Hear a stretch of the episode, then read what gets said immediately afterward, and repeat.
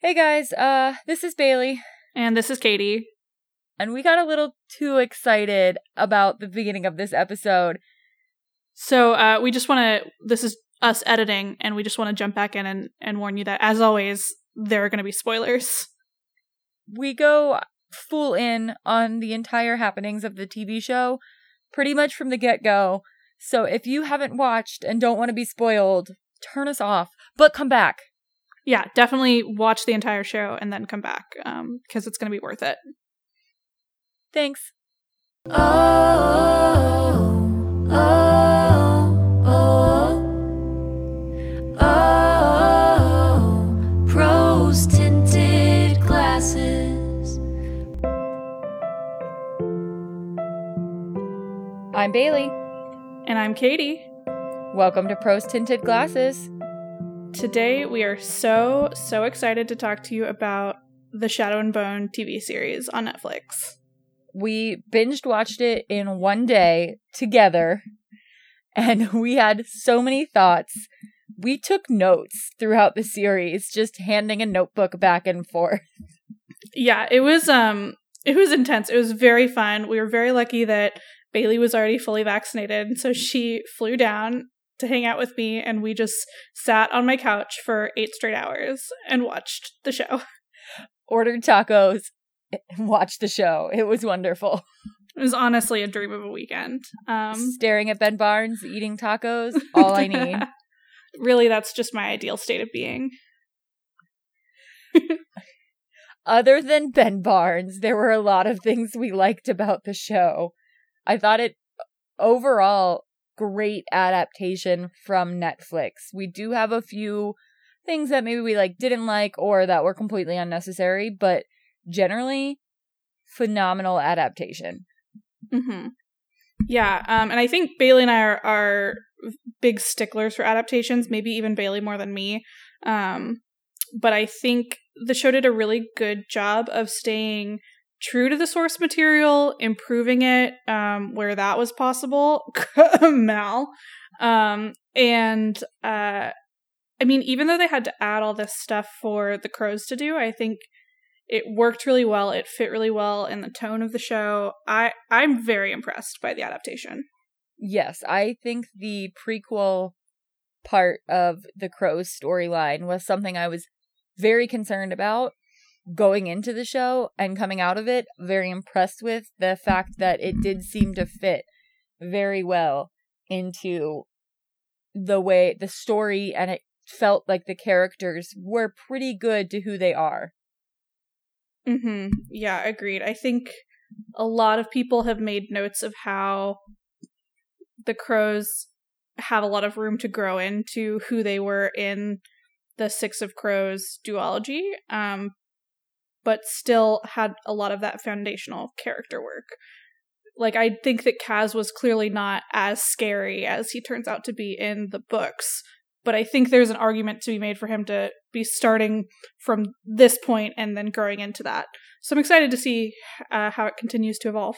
Yes, absolutely. That was one of the biggest criticisms I feel was floating around the weekend the show premiered was that Kaz wasn't ruthless enough, but he didn't just get that ruthless for no reason, that cold. Um, so I think it'll be great to see how they build on that character and how they continue to build on Kaz and Inej going going together because that was a little more heavy-handed than I expected for a prequel story. Yes, I agree. I think it was very clear their little um the way that they had feelings for each other as opposed to I mean even in the book it's like from anyone else's point of view Kaz is just this ruthless asshole until you get into Kaz's point of view where like basically all he can think about is how much he loves Inej, but he's still deeply repressed. And I think that was much more evident from like a third person point of view in the show. Which I think they have to do in order to tell the story properly is to make it a little more obvious outside looking in, since we don't get Kaz's inner monologue in the show. Mm-hmm. It it will work out, I'm sure. And Amita obviously played Inej so well. The glances, the facial expressions. Um, I particularly loved the sound effect every time she whooshed in and out of a scene. That It was really- just such a nice touch. I would laugh every time, and it wasn't appropriate to laugh in 90% of those scenes, but she would just like, whoosh, and I'd be like, yes! Yes, um, big fans of of pretty much all the cast. Freddie Carter did a great job as Kaz. Amita was incredible as Inej. Um, Kit Young, I think, stole all of our hearts as Jesper. Kit and the goat. I mean, really. Yeah, justice for Milo. Bring him back. Seven of Crows, IMO. Doesn't flow off the tongue as well, but I'll go with it. Milo's the newest crow. I think we're all aware of that. Mhm. ben Um, Barnes, I feel really added to the Darkling's character. Obviously, we do get humanization at the end and with Demon in the Woods, but Mhm. the way Ben Barnes was able to portray him brought a lot of that more to the forefront in the Netflix show, which I think is good because now we actually see more of why everyone follows him. Hmm Yeah, he's definitely got that charisma, and it's just hard not to root for Ben Barnes, which I think is ideal for someone for a character like the Darkling, because obviously he's bad and you're not supposed to like him, but you also are supposed to like him because everybody in universe sort of falls for what he's doing. Um, so I think Ben Barnes does a really good job of walking that like charismatic, menacing tightrope. And boy, do I like looking at him. Yes, excellent. Other actors that really put a lot into their character, uh, Archie playing Mal just absolutely blew it out of the water. I knew going in that Archie would probably make me like Mal, and he sure did. Mal's character got so much more depth in it in this portrayal in the adaptation than he did in the books, and that is awesome. I think they were a little heavy handed with the their lovers since they were children thing, but I can see where that was needed to fill in some of the blanks we don't get from getting the whole storyline. hmm Yeah, lots and lots of credit to Archie for making Mal likable. I also want to just note that they, I mean, they rewrote Mal. He he's not the same character. I'm sorry to people who liked Mal in the books, but even the scene um, where Mal and Alina are on the run and they're in the woods, and Alina starts to sort of explain why she called the Darkling Alexander, and Mal goes, "You don't owe me an explanation." and that's very not that's not how bookmal reacted bookmal was um, Bookmal would have been like walked away before Alina could offer the explanation because he would have decided the story in his own head and been annoyed about it and left. Mhm. yeah so i think that they just did everything they could to make mal likable and they succeeded so good for them They also made Alina more of a character, which was needed. The sass, the snark, I I loved it. It worked so well. hmm alina was incredible and all the credit goes to our she they queen jessie Mei Li who just was fantastic i mean um all of the sass and the snark and you could just see all of those emotions that I think we're missing from the book um, in our girl Yes. Jessie. The oh, so no pressure. Ooh. Ooh.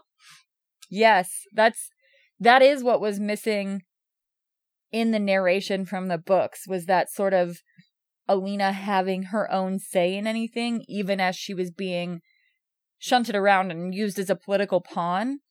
Um, Mhm. she would have still had that's what we decide uh that's what we discussed in our first episode about the original trilogy was that Alina did not have any response or agency at all and in the show she did have a response she had less she still had some agency even though clearly the storyline doesn't allow her to have the agency that she truly would need to be able to change what's happening but again Jesse killed it I mean, I think that they did as much as they could to give her more agency, though. Even down to when she and the Darkling kiss, it's uh, she kisses him. Um, she doesn't wait for him to seduce her. She's like, "I've got a crush on this hot guy, and I'm going to kiss him." And I think, uh, I think I saw gosh, I'm not going to be able, re- be able to remember where I saw this, but there was a TikTok. If I find it, I'll um like put it in show notes or whatever. But they talk about how when Alina kisses the Darkling, he's like leaning back, and so they're kind of at an eye level, and so it gives you this impression of them being on equal footing. And then um the TikTok I saw said that this was Ben Barnes's idea. So if if true, I love him even more. But then immediately after she kisses him, he stands up to his full height and then they're on very uneven footing. Um, and that just represents the power dynamic. And I just think that that was such a cool and interesting visual way to portray that. But it was giving Alina the agency in that scene, at least at first. Right. She was able to choose to do some things on her own, but given the the plot, she obviously couldn't choose everything. She did, however, choose to get stolen by the crows, which I loved. Um, that, That she just I- climbed in. Watching Jesper's face in that scene, I don't think I've ever been more delighted in my life than watching Jesper watch Alina climb into their carriage. I mean, that boy had a great episode. Yep. Um, didn't do his job, got laid. She kidnapped herself. Meanwhile, Inej and Kaz are inside, like, fighting for their lives. Jesper's just outside, like, man, I miss Milo. Oh, hey, shit. Cool. Oh, it was Phenomenal so good. episode. Um, Kit Young does really play that role of Jesper, that lighthearted, uh, always got a quip sort of character very well. And I just thought everything about that worked and I loved it. Mm-hmm. I completely agree. Um, other casting. Oh, I mean- Nina. Yeah, Nina and Matthias. First of all, let's just briefly detour to Matthias, who is a perfect specimen of a man. Calahan Skogman, is that it? Is Mhm. that his name? We did actually play the first scene back for our friend later that night. Yeah. Like we binged this eight episode Netflix show. It was very good. Here's the one important part. This man puts on furs and nothing else. Okay. Just watch with us. it was very nice. Um, and then Nina, I loved Nina. I thought she was a lot like the Nina I had in my head in terms of personality. Um, there, the first couple episodes, I was a little worried because she was a little bit more subdued. But I was like, I know this is because she's literally kidnapped and you know, like starving and in the hull of a ship. So I'm gonna give it some time. And then once they were out, she really flourished into the sassy, flirty, funny Nina that I adore. I think Danny did an excellent job of getting that flirty mode down and showing us that Nina is sort of turning it off and on when she wants to use it and when she's being serious. Mm-hmm. I do wish we had gotten more of Nina and Matthias. I know they're I know it's coming, but I felt like their clips were too short for me. I needed more of them. Yeah, I've really been enjoying this trend on TikTok. People have been basically voicing over the scenes with the lines from the book. And so many of the scenes, particularly the Nina and Matthias scenes, are literally word for word out of the book, especially the one where they're um, trudging through the snow and Nina's like, You're afraid to like me. And all of that dialogue is just verbatim out of the book, which is just really impressive and incredible for an adaptation. Yes, I do believe Burly Squid is from the book. Um, and that is my favorite line from the entire series. So, yeah, it was very good. Um, I feel like we should at least touch on. There's been a lot of discourse regarding Nina's casting in terms of body type, um, and I want to say to people who felt she was even more plus size in the books and really were looking for that representation. Um, I definitely don't want to speak over anyone that feels badly about it. Uh, she was pretty much how I had pictured her, and I've seen a bunch of um, like mid-sized girls be really excited about seeing their body type because usually they're too fat to play the skinny girls and too skinny to play the fat girls. So, you know, I know there's a lot of stuff going on in the discourse about her, and I definitely don't want to um, speak over or criticize anyone for having feelings about it, but I do think that Danny as an actress did a great job. She did, and I don't think that a lot of she did, and a lot of this discourse has centered around people actually talking directly to the actress about how her size isn't what they pictured for this role. And as a as a fan of something, you can't come for actresses about their bodies like that. Yeah, That's- that any anybody taking their complaints directly to Danielle Galligan, that's unacceptable. Um, but Uh, people having feelings about it is valid. Correct. Are you allowed to be upset that what you thought was representation did not end up being the representation you had hoped for? Yes. Is that directly Danny's fault and does she deserve to be attacked for that? Absolutely not. Yeah, completely agreed. Um, but I I love the way that she brought Nina to life. I do too, and I'm very excited to see all the more things that come for Nina's character, Mhm. assuming we get additional seasons, which based on the uh internet feedback I've been seeing, there's a pretty good chance this gets renewed. It seemed very popular. Yeah, I hope so. It was um number one for like the last week or so. Actually, um I saw someone tweet about how this second weekend's really important, so I've been putting it on mute on my laptop while I do other things just to bump the ratings up. So I'm doing my part. I'm doing my part in that I got my roommate to read and watch it all this weekend. Excellent. Don't mind me just sliding six of crows across the couch. Read it. Read it. do it. Cool. So that's just kind of like our overall impressions of like casting. Um, and we've sort of briefly mentioned uh, the combination of the timelines from Six of Crows and, of course, the original trilogy. I think that they did a really good job of bringing the crows into it, giving them interesting things to do. I love that we got a little bit of like crossover action. There was that scene with Kaz and the Darkling in an alley that was my everything. I am a little disappointed Kaz was so close to hitting him with the cane, and that would have made my entire life. Um, but I, I really enjoyed it. We were dying when that happened. And I think a couple seconds before the confrontation actually occurred, I said, Oh my God, they're going to meet. It's the two of them together. What are we going to do? And then they actually, it was a confrontation and just mind blown. Amazing. Here for it. Also wish the cane thing would have happened, but you know, we'll live, I guess. Kaz gets to hit enough people with his cane. but yeah, I was just grinning from ear to ear that entire sequence of events. Um, I also really liked the the fake out in the first couple of episodes where it seemed like everything was happening at the same time, but then it turned out um, that the crows were two weeks behind because Alina had already become the sun, become the sun summoner. I think that that was a great little fake out. That was a good way to keep us guessing for that first chunk of the story. Yes, I fell for it. I didn't know how combining this pre story would work, and I think they pulled it off um, in a way that worked pretty well. And we did get to see the crossover action, which is everything that we needed. We got to see Inej see her saint, really, because as you know mm-hmm. from reading Six of Crows, she names her blade Sancta Alina, and she finally actually got to see her and interact with her. I thought that was great. And then Alina actually giving Inej the blade, and Inej is like, I know exactly what I'll name it. It's fine. I'm I'm emotional.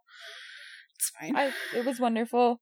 I also love that they still managed to highlight the individual aspects that the crows we got to see bring to to the um to the gang.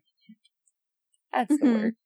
I love that we got to see what each individual crow kind of brings to the gang, uh, which is you know Kaz's scheming, Inej's abilities as the wraith, uh, Jesper looking good, and that was great. Uh, we'll get to see more of Nina and Matthias soon, and then Wylan, hopefully.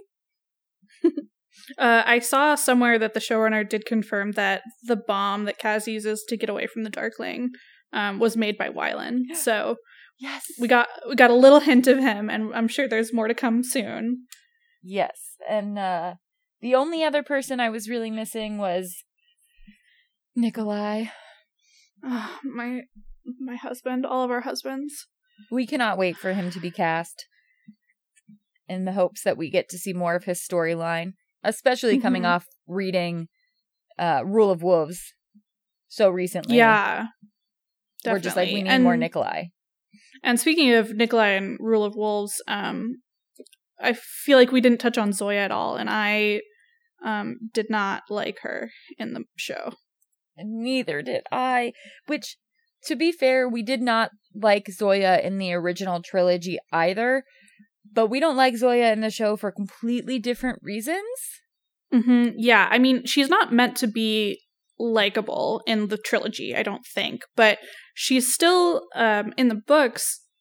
She was like sassy and vicious, and she had this confidence that um, you know she was a mean girl because she had earned it and earned her place um, at the Darkling's right hand or whatever. Which, by the way, side note, I don't like the implication that they had been sleeping together in the show. Don't feel like that was in the books, and it, it icked me Yeah, pretty the- good. They replaced Mal and Zoya having a past with Zoya and the Darkling having a past, and I just am not sure what led to that decision, and I don't like Mhm. it. Yeah, um, but back to Zoya. She, when we first meet her, she was too nice to Mal. You know, I'd expect her to be like flirty, nice slash like teasing nice, but she was kind of just nice to him at first, which was weird. I didn't really realize it was Zoya at first because it was so. Oh, that's just a nice Grisha. Like, what? Yeah, I I would expect her interaction with Mal to be more like you should be so lucky to get the opportunity to flirt with me because I'm the shit. And instead, it was just like, "Oh, you want you want to take some grapes?" I don't know. There's a difference between her sort of earned confidence flirting and just like flirt, like nice flirting. And I think they took the wrong direction with that.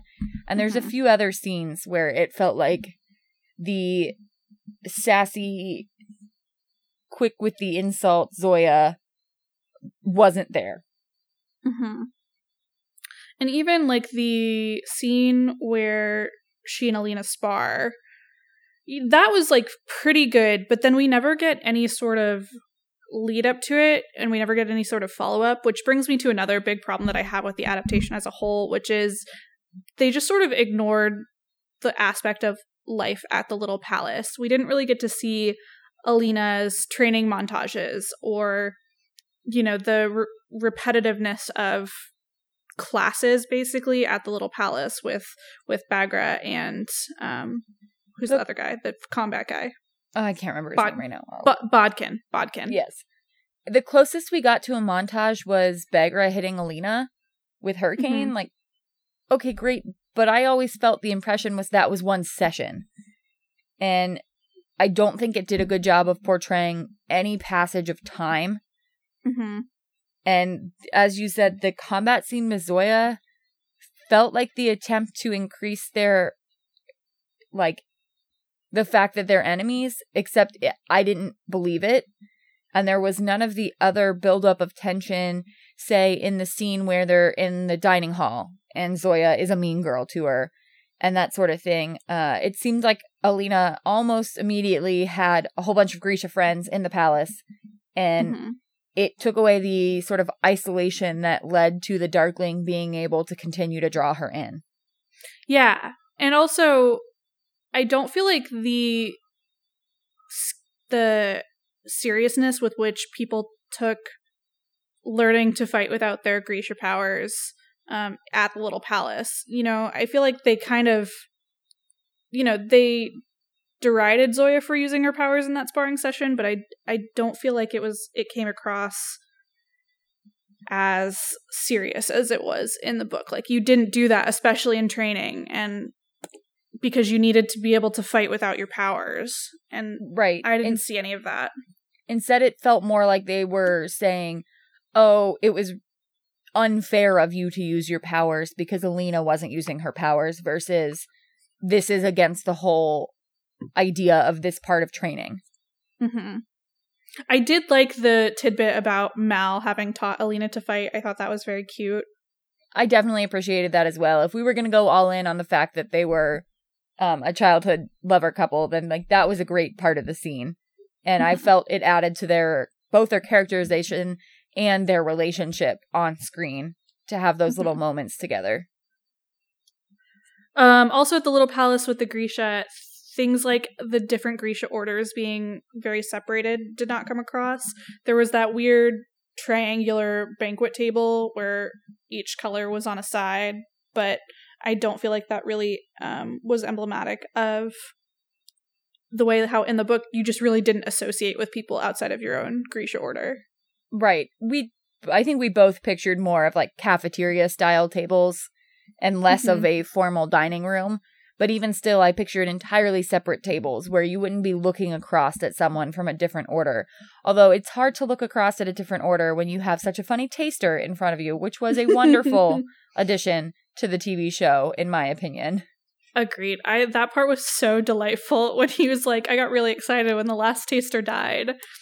And then you see him like the embarrassment wash over his face. Great scene, great little touch of world building. Absolutely Mhm. here for it. But it it wasn't until I went back and thought about that scene that I realized the purpose of the triangular table, and I don't think it worked the way I wanted it to. hmm Yeah, it was much less um clicky and more just like this is your seat at the formal dining table where we all are in a triangle. And You there's know, only I- seven of us. yeah, all, all the Grisha in the order. Um, so yeah, I think that there are places like adding the cute little side characters like the taster and things like where um When Alina said, Can we stop? My tailbone hurts. yes, uh, that was the most characterful thing Alina ever did. Um but I just think the the world building in the show is very mixed. It's full of like really great additions, like the side characters and things like having all of this lore for the Sun Summoner, and you know even Morozova's Stag has a lot more lore. And then there are a bunch of pieces of world building that I thought were really good and carefully constructed in the books that were just kind of glossed over um, as almost like Easter eggs for people that read the books. Things like um, life at the little palace and things like uh, Grisha getting healthier the more they use their powers. Things that were like sort of touched on, but then just left alone and not expanded upon like they were in the books. I did ask a friend who has not read the books but watched the show about the Grisha needing to use their powers to look healthier, etc. And she said that she did pick up on some of the lines about Alina being hungrier or looking healthier now and being sickly as a child. Um, but she didn't necessarily connect it with the Grisha powers because it wasn't ever explicitly explained. And not that everything should be explicitly explained, but it wasn't connected in a strong enough way for non book readers to pick up on it. It was more like Katie said, an Easter egg. Mm-hmm. So it there were some parts and I also feel like in general with um not necessarily just world building but also scenery in the in the show there were some very awesome scenes of Ravka and the Mhm. fold. And then with Ketterdam and the barrel, I felt like we got only crowded alleyways. That was it. We did not get a lot of the experience of walking down the streets like I thought we would, where you pass all these gambling dens and these uh pleasure houses and all of that, and bright colors and busy and hawkers on the street, canals at all.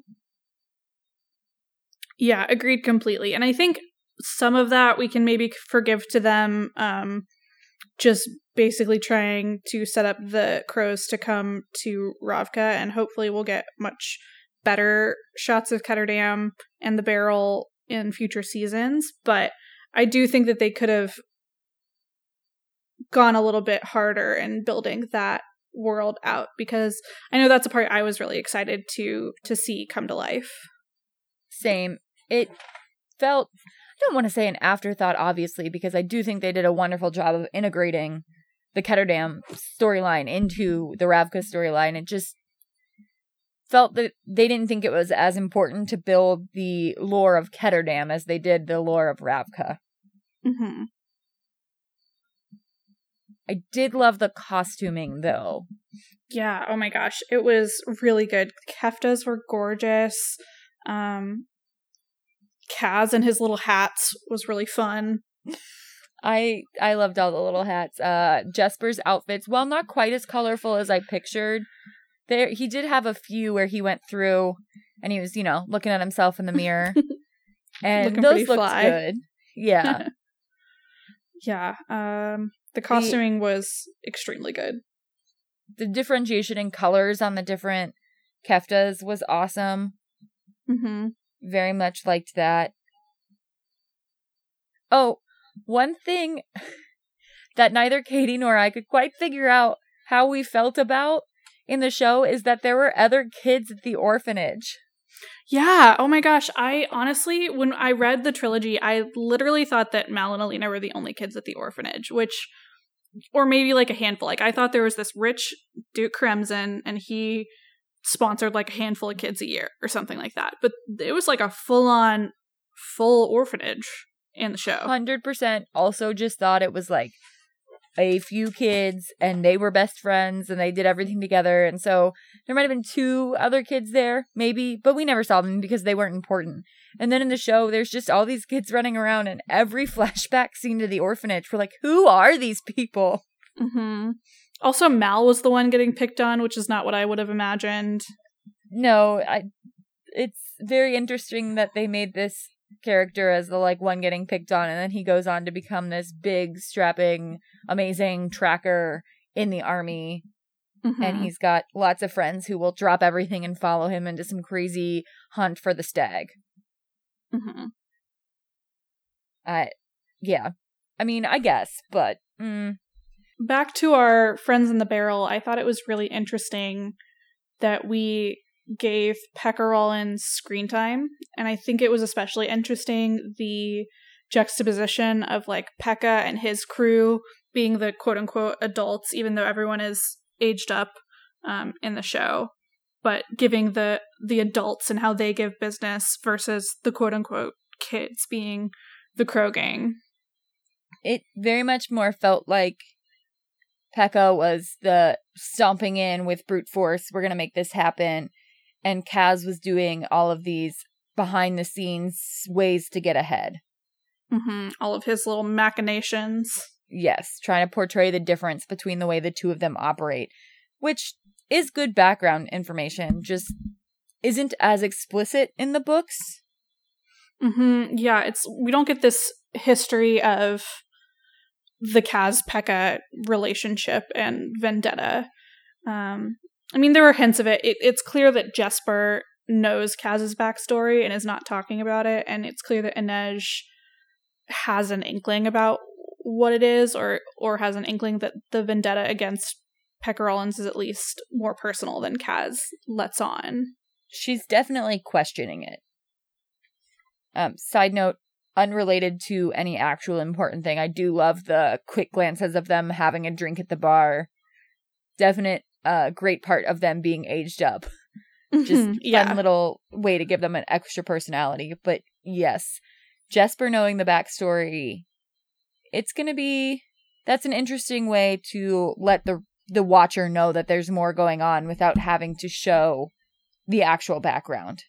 hmm It's also interesting that they seemed to have removed Per Haskell and just made Kaz the boss of the Crow Club. I feel like that is going to be interesting in terms of Kaz's development because a big part of the duology is that he acts like the big boss and he thinks he's the big boss, but he, he like he's not. He doesn't have the full weight of the crows behind him.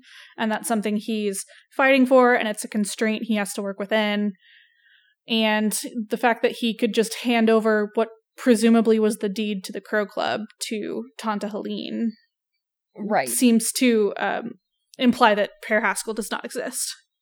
Which possibly is just to cut down on the scope of the story, which is fine, except that, like Katie said, I do feel like it's part of Kaz's story is that he's trying to get past having to answer to anybody else. He wants to be the boss. And so they just went ahead and they were like, oh, hey, boss, uh, so and so wants to see you.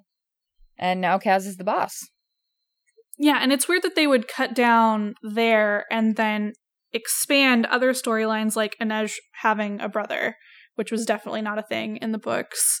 Um, and it seems like some sort of weird shorthand that they're giving her to character development for like what her goal is, even though I thought her goals in the books were very clear. You know, she wants to find her parents and she also wants revenge on Right. like sl- slave traders and people that sell women into the, the menagerie, etc. I don't think that her backstory needed a brother to make it any more compelling or any more fleshed out. Yeah, but now she's got this um human MacGuffin that she in the back of her mind is looking for. Everybody needs their own human MacGuffin, apparently. What are you laughing about? I just saw your note. I'm. I just saw your note, Katie. Oh, so you can summon underground. So one of the things I think that we probably harped this to death in the original trilogy episode that uh, was, at the beginning of Ruin and Rising, Alina's like, I don't know if I can summon underground, and then in the episode where Baghra gets her out to the tunnels to get away from the Darkling, Alina's like, Oh yes, light. I don't need a lantern. I'm the Sun Summoner, and Katie's just like, So you can summon underground. Yeah, how are they gonna um bring that back and use that when they're all trapped underground with the appara- apparat and suddenly Alina can't summon? I I don't know. Um, Katie did transcribe it in all capitals too, which really just portrayed the I The wrote it in all capitals in the notebook. I'll find it. Hang on. I have it in all cap. Oh, here it is, all caps. I mean, I believed you. I knew you transcribed it correctly. I just that's why I was laughing is that I Yes, uh, we'll see what happens in the apparat, although I don't want to see him on screen anymore because he was perfectly creepy. He was differently cre- creepy than what I was expecting, though. I was expecting like a full Rasputin-y, ratty little long bearded Right. creepy guy.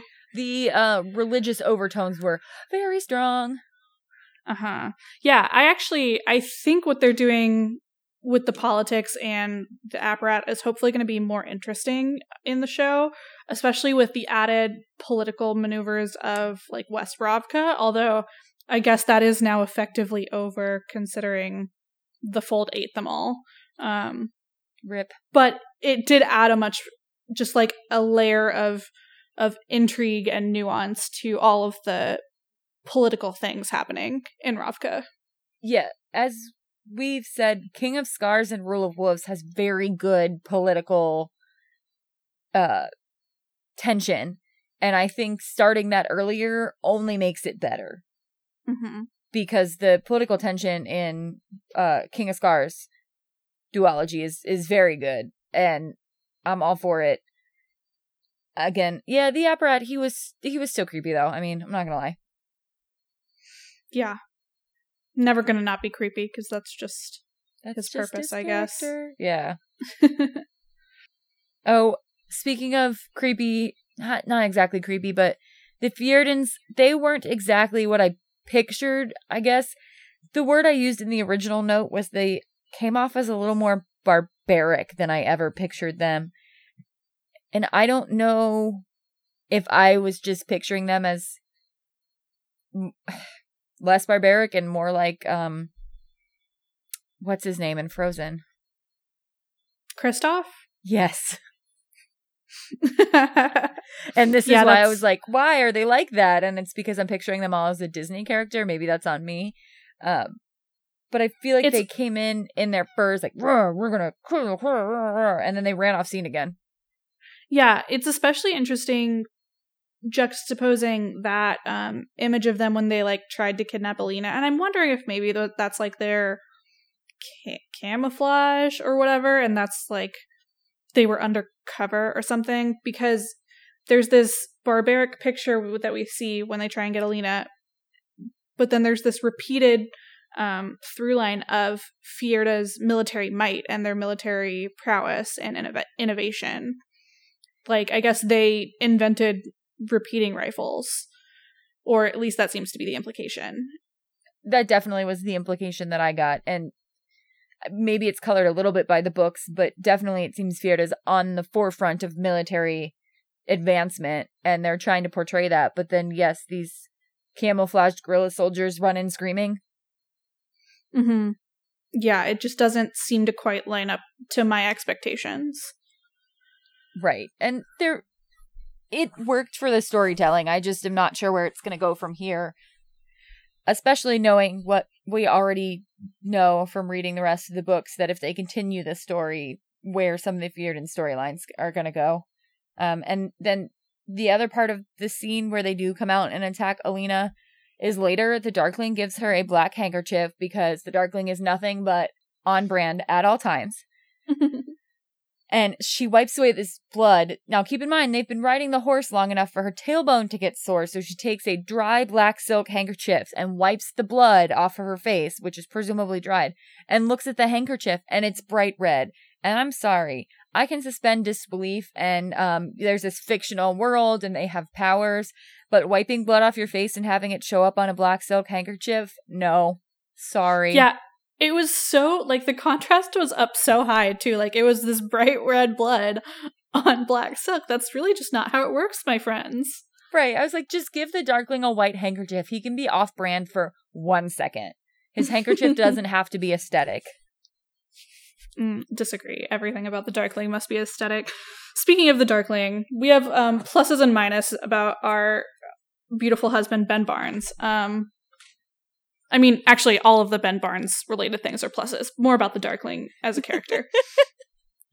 um, first big minus is they took all of the power out of the name reveal. Call Oh me my Alexander. God. It was just a dagger to my heart. And that was something we both loved so much in the books that at the very end, we got this peek to the fact that the Darkling was a real person who wanted to be remembered as a real person. And then it's just like, yeah, oh, sure, you can call me Alexander. And then she does throughout the rest of the series, and other people knew his name. Yeah, and I kind of can buy into and like the General Kirigan thing as him taking Baghra's advice to just steal a nobleman's name and hide in plain sight to keep his position of power. Sure. I can even also kind of buy the Darkling being just like the common folks nickname for the person with this power. Um, but the call me Alexander bit is unforgivable. Yep, did not like that. I don't know how they read the books and thought, oh, we can totally just change this. hmm Yeah, that that hurt me. But on the flip side, we did get Darkling flashbacks, which was very good. Those were very good. Did a really good job to humanize him and show how he very clearly believes in his mission. You know, he is not a mustache twirling evil dude who wants to enslave everybody. He's really trying to protect Grisha and build a world for Grisha. Is he doing it in a real bad way? Yeah. And as I've said to Bailey, he and I are going to have to have this out in couples therapy when we're married. You know, we're going to have to deal with his conflict resolution strategy. But he clearly is coming from a good ish place. Yes, it's clear that they're showing us that he is not without heart. It's just that things did not go the way that he really wanted them to go. And so that aspect of giving him humanization is good. I do still wish they'd left the Alexander reveal, but the flashback helped. I also thought it was great to add to the lore of just everything about the Darkling and the Sun Summoner and all of Ravka in general was to give us a glimpse of how it happened. I also feel very vindicated that Volcra are people. Um, that is something that I called. That is something that I was waiting for in the original trilogy that never came to pass. And then Baghra Um, confirmed it. and I have been vindicated. I was right, or at least if if I wasn't originally right in the books, they did change it for the TV show, which I appreciate. Right, and it- makes perfect sense to me. Um, and then oh, speaking of Volcra, the nichevo'ya And the very final scene, ooh, I actually have rewatched that part now like three times. It's very creepy. But then Ben Barnes is follow. Oh, we died. Uh, yeah. I will follow you, Sarah. I will. Yep. Anywhere. Milo. Milo is the next thing on our list of really good good additions. Um, and Milo deserves it. Yeah. Milo deserves it. I he was such a ray of sunshine. I don't even understand. Like, I don't know whose idea it was to put a goat in here as an emotional support animal, but man, it just worked so, so well. Just every scene and shot of the goat from the beginning where we get a picture of Kaz holding a baby goat, very good. And I then live for Kaz just carrying this goat around. Like, okay, fine. and then the train scene where um they're like, "Do we kill the goat?" And he's like, "No, that's for you. It's you know to calm me down." And then it works. And then Jesper kills a bunch of okra. And then Jesper saying goodbye to the goat and leaving him with the barmaid. I think I said out loud, like, man, that barmaid's just gonna make him for dinner or something. But But luckily she didn't because then Milo comes back and saves Mal's ass. right. So in conclusion, the goat is the seventh crow. The the Chekhov's goat. Love it. I do really I just love Milo. Um another really good moment between Kaz and Jesper is uh the never make decisions out of fear Jesper, only spite. Loved that line. Very good thing for Kaz to say since his entire character is built on um hatred, spite, and the need for revenge. hmm Yeah, it's it's Twitter bio material to be honest, but I already like my Twitter bio too much to change it. Or else I would have. Isn't it a Taylor Swift quote? Yeah, I'm fine with my spite and my tears and my beers and my candles. Okay, so to to be fair, her Twitter bio is still about spite. so very on brand. Do I need to get you a black handkerchief next? Only if I can bleed unnaturally red blood onto it. I have minor minor embroidery skills. I'll get to work. Okay, bless. um, okay, uh, so I think we've gone over most of what we really liked and a lot of what we didn't like. There is um, a a big racism shaped elephant in the room that I feel like we should touch on at least a little bit. Um, Yeah. R- racism is bad. Uh, Yeah. There's no two ways about that. And to create tension using racism and slurs is bad. Particularly when that racism was created only for the show and Alina was perfectly otherized in the books without using those slurs. It's a bad look. Yeah. I didn't like it. I don't I don't like anyone who thinks I don't like that someone thought, "Oh, what a good opportunity to create a slur to create narrative tension." You know, that's not a direction I would have gone in. But, you know, once again, we're we're two white ladies talking about this. There are plenty of people with more nuanced and interesting perspectives. We just want to be on the record as saying racism is bad and we don't like the way that this was handled especially when I feel like in the books there was plenty of racial tension and there was plenty of conflict between different nations that was rooted in them being different nations, but it was not rooted in racism. You know, it wasn't like calling other uh, the other ones inferior. It was just, you know, having different viewpoints. And I think that they did a good job of making the Fjerdans and the Shuhan and the Ravkins all have like distinct cultural identities that didn't necessarily get along with one another without having any sort of like superiority element. That is what I, I really don't like that they felt the need to add.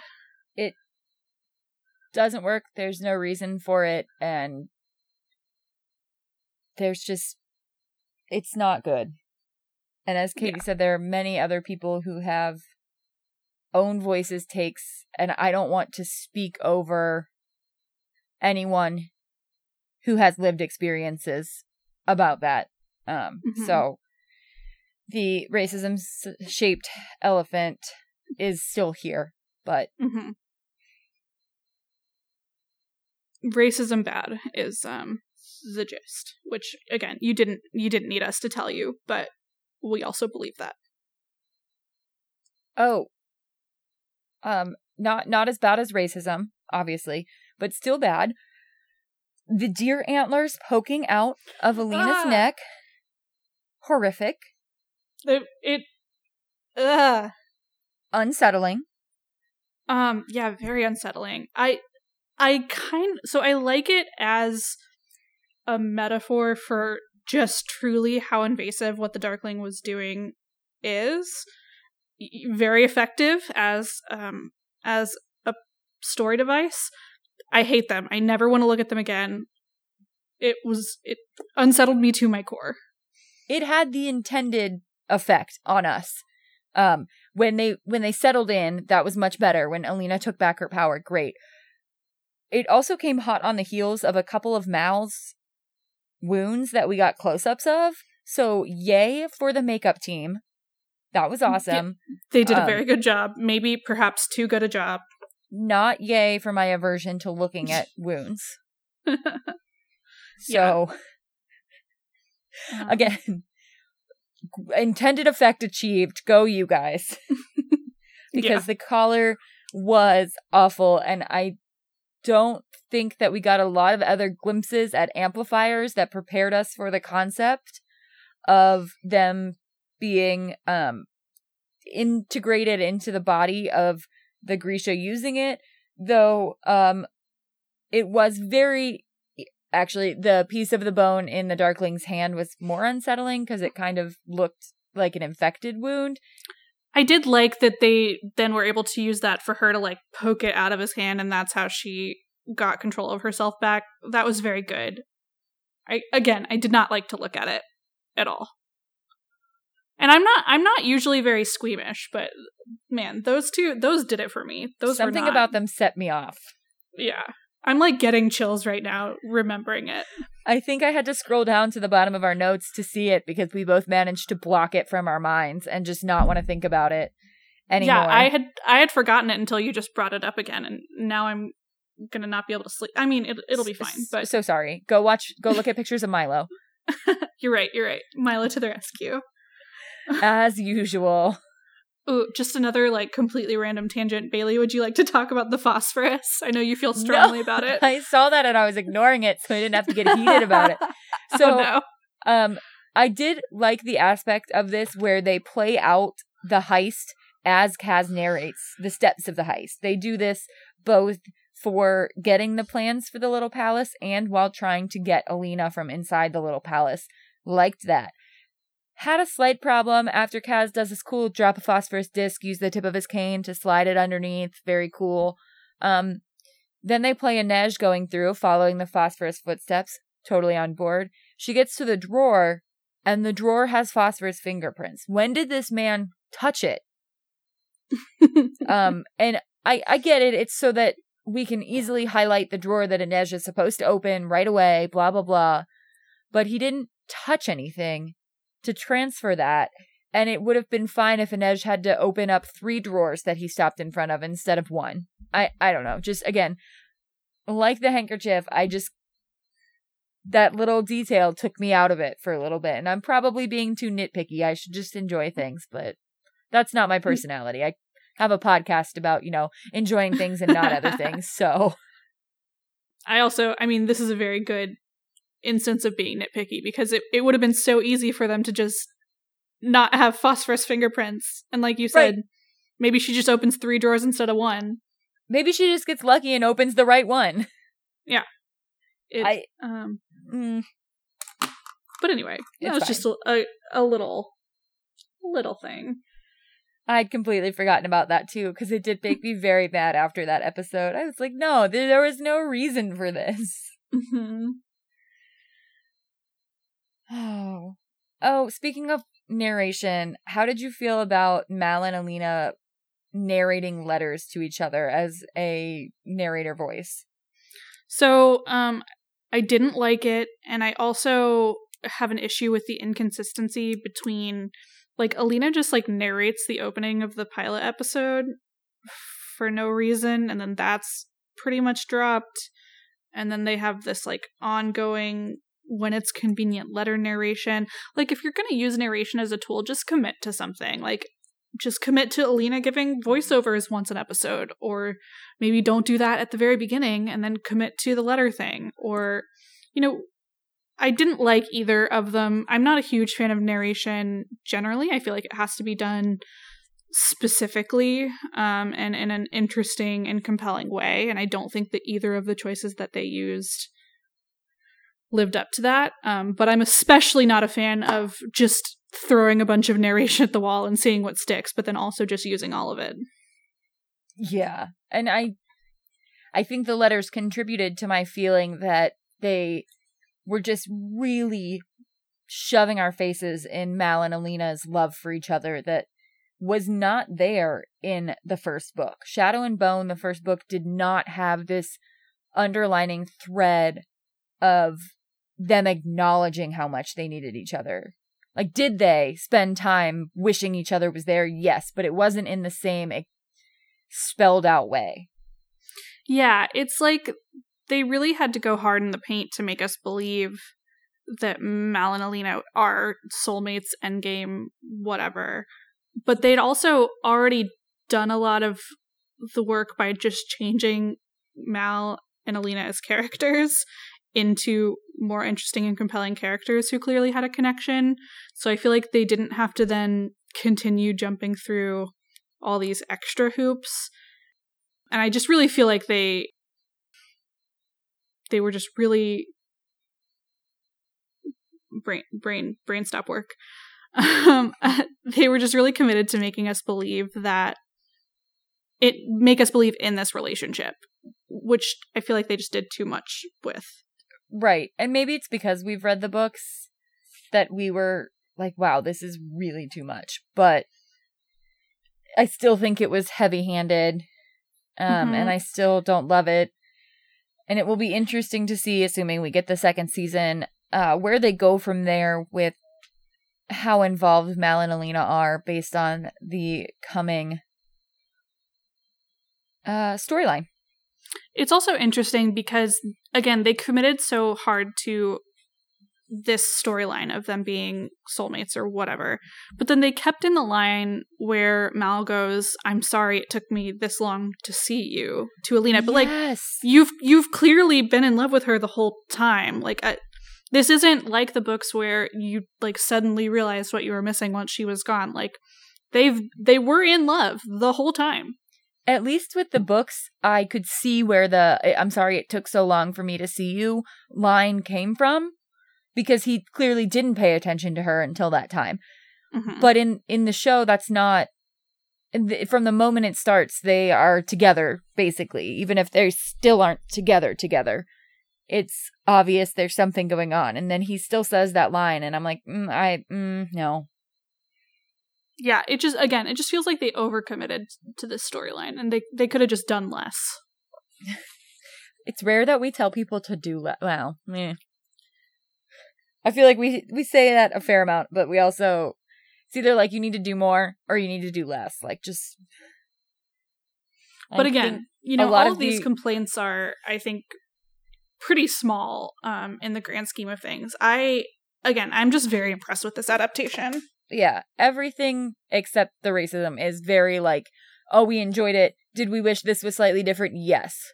Mm-hmm. But for the most part, I would say good adaptation. I mean, I as Katie said the, on the front end of this, we've been hurt by adaptations before. we have high hopes all the time, and this is one of the few that I feel actually hit my expectations of a good adaptation for a book that I have put a lot of time and effort into thinking about.